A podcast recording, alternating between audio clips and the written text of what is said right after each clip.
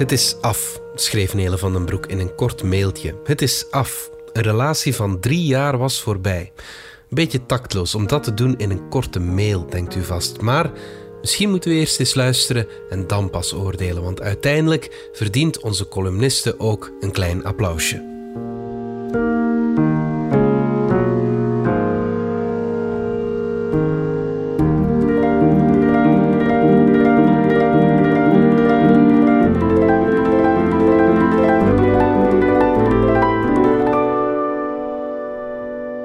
Het is af.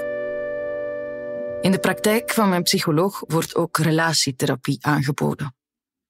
Koppels kunnen er terecht als ze minstens twee jaar bij elkaar zijn, maar niet vroeger. Het achterliggende idee is dat elke relatie korter dan twee jaar geen relatie is, maar een uitgebreide kennismaking. Wie al tijdens die eerste twee jaar de nood voelt om samen in therapie te gaan, doet er beter aan gewoon te vertrekken, of toch in elk geval niet zwanger te worden. Ik weet niet of ik het daarmee eens ben. Wat weet ik van relaties? Het zou kunnen dat de therapiepraktijk in kwestie een arbitraire grens moest trekken omdat er zich simpelweg te veel koppels aanmelden voor het aantal beschikbare therapeuten. Een gedachte die mij nu ook niet bijster optimistisch stemt. Hier is wat ik wel weet. Als twee jaar inderdaad de grens is waarop je van een relatie spreken mag, dan heb ik nog nooit in mijn leven een relatie gehad.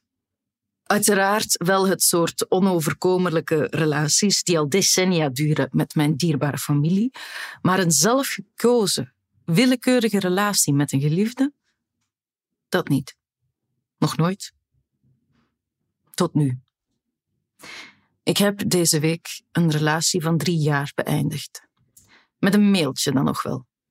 Het is af schreef ik in het onderwerp. Dat was niet netjes van mij, dat geef ik grif toe. Relaties van drie jaar verdienen op zijn minst een koffie onder vier ogen, wat huilen en een diepe zucht, een paar afspraken om je spullen terug te krijgen, eventueel een bordje kapot gooien en twee maanden later nog eens een laatste keer dronken seks. Heel slecht idee, niet doen. Niets van dat alles. Een simpel mailtje. Ik ben niet beter dan mijn eigen exen en ik weet het goed genoeg. Maar laat mij dit ter verdediging aanvoeren. Mijn geliefde huilde nooit. Hij zuchtte nooit. Hij heeft mijn hele servies in ere gelaten, maar hij deed dan ook nooit eens de afwas. Hij eiste al mijn tijd op en wanneer ik me even niet met hem bezig hield, dan voelde ik mij steeds zo schuldig. Zo buitensporig schuldig. Als waren er in mijn leven maar twee mogelijkheden meer: liefhebben en procrastinatie. Schrijven of niet schrijven, dat werd de enige vraag. Mijn geliefde was geen man. Hij was een ro man. Het is af. Halleluja, het is af. Vraag mij niet of het goed is, daar heb ik geen idee van. Pas jaren na een relatie kan je die vraag beantwoorden. Iets met bomen en een bos. Het is af. Dat is het belangrijkste. Tot op het allerlaatste moment heb ik zitten veilen en schrappen. Ik ging helemaal in hem op en nu is hij weg. Ik ben zijn probleem niet meer en hij het mijne niet. Ik weet dat ik euforisch zou moeten zijn, of op zijn minst blij of zo. Toch voel ik voornamelijk niets. Op de plek waar procrastinatie zat, zit nu leegte, hele zeeën van tijd zelf in te vullen. Deze column is als de eerste eerste date met een ander, een poging om weer wat losbandiger te zijn. Na een voormiddag schrijven zal ik ook deze tekst verlaten en nooit meer terugzien. Kijk, dat klinkt misschien belachelijk, en dat is het ook. Maar ik dacht dat ik altijd later schrijver zou worden. Eerst zou ik popster zijn. Want popster, dat moet je zijn als je jong bent.